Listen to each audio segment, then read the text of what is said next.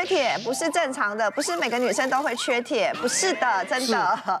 那缺铁其实是一个台湾女生很常见的问题，然后也忽略它。可是其实就像刚洪医师说的，这些的现象，它长期看来其实包含了，比如说我未来的失智，它都有相关，或是有些人很容易有情负面情绪。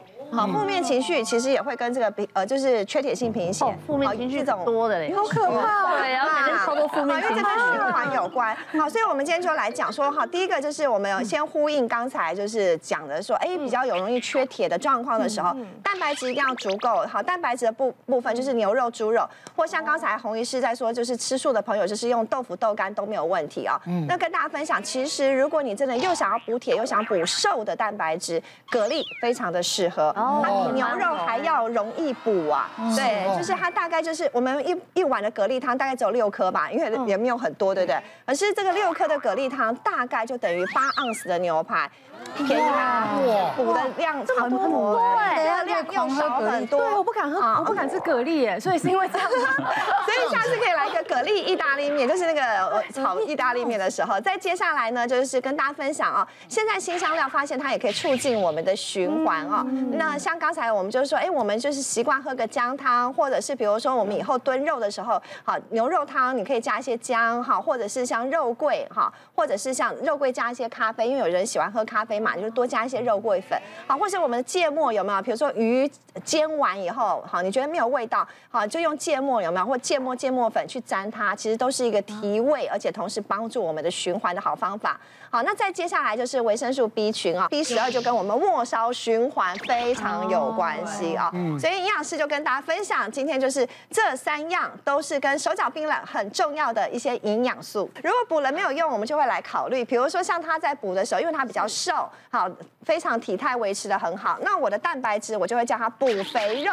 真的，我没有骗你们，真的。哦，这么开心，好好，真的，真的好想吃肥肉。你到底敢吃什么？就是因为这样啦。蛤蜊是敢补，你的问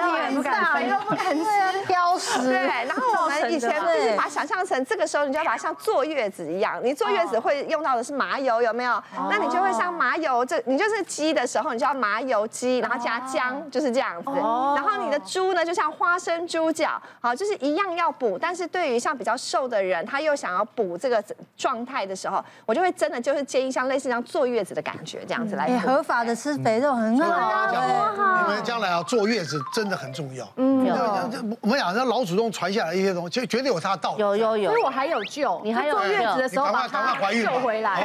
那我做了两次，但没做好，就是没做好啊。但我做四十天，哎，白做一场。不是不是天数长，你做八十天做不对没有用啊，对不对？啊，OK。对，其实手脚冰冷就原因很多，每个人体质也不太一样，说不定就是有些人他吃的很好，都很均衡，但是还是手脚冰冷，因为我就有遇过这样的案例。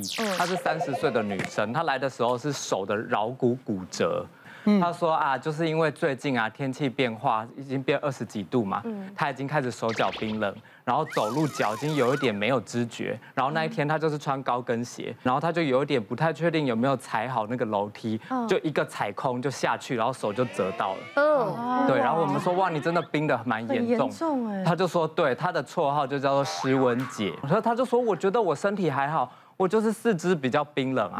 我们说那你有做哪些事情？他就说他一定是从来都不喝冰的，然后在办公室一定放一个就是随时可以保持温度的那个，他手就要去冰一下，然后让他的手回暖，然后再来就是那个可以披在身上的热毯，在工作的时候他都有带着，然后平常呢像这种二十几度他已经出动羽绒服跟围巾，对，可是都没有办法解决他的失温，可是他讲那么多，我们就说，哎，那你这个营养都 OK 吗？就了解一下，是确实都吃得还不错。都很均衡，也没有这个缺营养素的状态，但是他就是没有运动。哦，有没有运动？他说有啦，我上班就有抖脚啊。抖脚，抖脚，抖脚不是运动啊。他就说哈，因为他真的就是冷到手没有办法好好打字，他常常就是一直打自己的手，就是可不可以有出息一点，不要这样再冷下去了。对，我们就说好，那你现在就开始运动。最后就是决定在家里买一个弹跳床。哦，那他这次就是下定决心一定要把这个体质改变，所以他每天就是跳三十分钟。那虽然手断了没关系，脚还可以跳嘛。然后每天这样子坚持三十分钟，大概两个月左右，其实他这个手脚冰冷的状况就好很多了。如果你要跳绳就好了呢？有，所以今天就是要来介绍一下大家在居家也可以做的一些事情。先讲一个。没有道具的，就是登阶。其实登阶全身热起来是非常快的，而且你要登上去的时候，手也可以做一些运动，这时候全身的循环会很快。然后另外一个呢，就是跳绳，其实应该蛮多人都不会跳绳的。会被绊到什么？对。但是这种现在科技很好，有这种新的辅具，无线跳绳，没有绳子的，你也不怕倒到天花板啊，吵到楼下邻居啊，或者是你跳不过绳，你就是有这个 这样跳，每个人都是跳绳高。对耶，对，就是。那请问这样要跳多久？每天？就是如果大家看体力啦，最少就是五分钟，然后你休息一下，然后有个广告，你就再跳五分钟，然后每天大概跳个三个循环就好。你在卖这个是？没有，我要先讲好。只要手跳就好，这样跳。对，它就会让你有这个跳绳的成就感。哎有哎有哎，心肺啦。然后看电追剧什么的，就拿它跳起来，跑步啦，像是跳起来高跟鞋要求很多，就这样这样这样就好了，对不对？对对对。那还可以变换。嘛，对不对？对。就以前就很健手脚不协调。对，但是如果说我们今天 这样是多少？四十四下。对，它可以次数卡路里跟次数。对，如果说我们今天没有这个道具的话，其实你在家里原地跑步就好了。就是原地你先小跑步五秒，之后再大跑步五秒。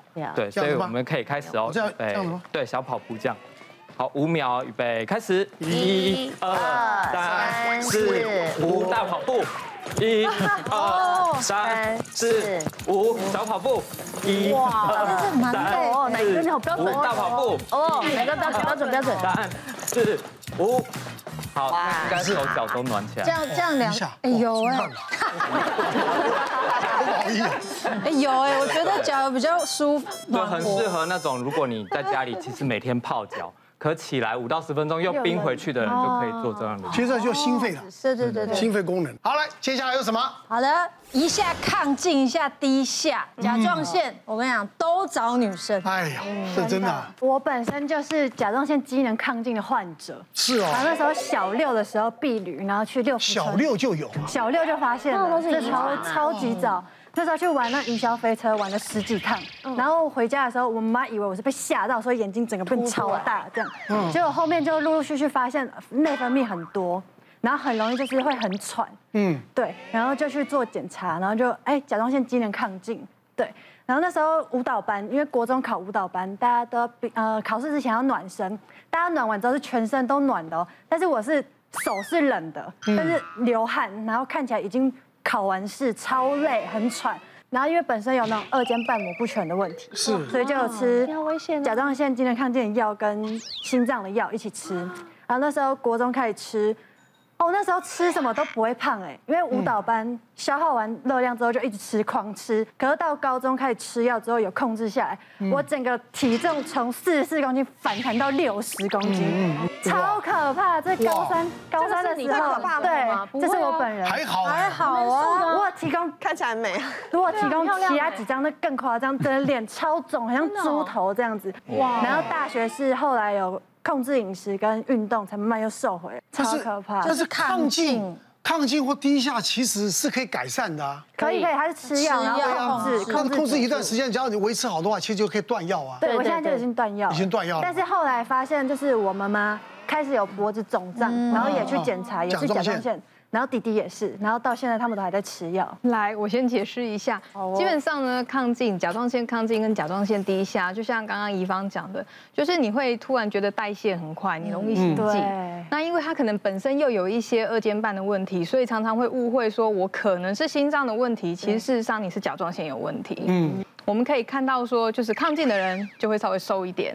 那低下的人就会胖一点，所以大家都会觉得说，呃，如果在平常的生活上，假设说你有手脚冰冷啊，吼，怕冷啊，或者就是一些活动力比较差，那你可能要小心是一些低下的问题。嗯，那如果你本身呢，就像宜芳这样子，就是开始觉得自己眼睛有稍微凸一点，然后你可能动不动就会流汗，然后很紧张，然后怎么吃都吃不胖的时候，这个时候真的也要考虑到说，哎，我是不是甲状腺有出问题？别忘了订阅我们的 YouTube 频道，并按下小铃铛看我们最新的影片。如果想要收看更精彩的内容，记得选旁边的影片哦。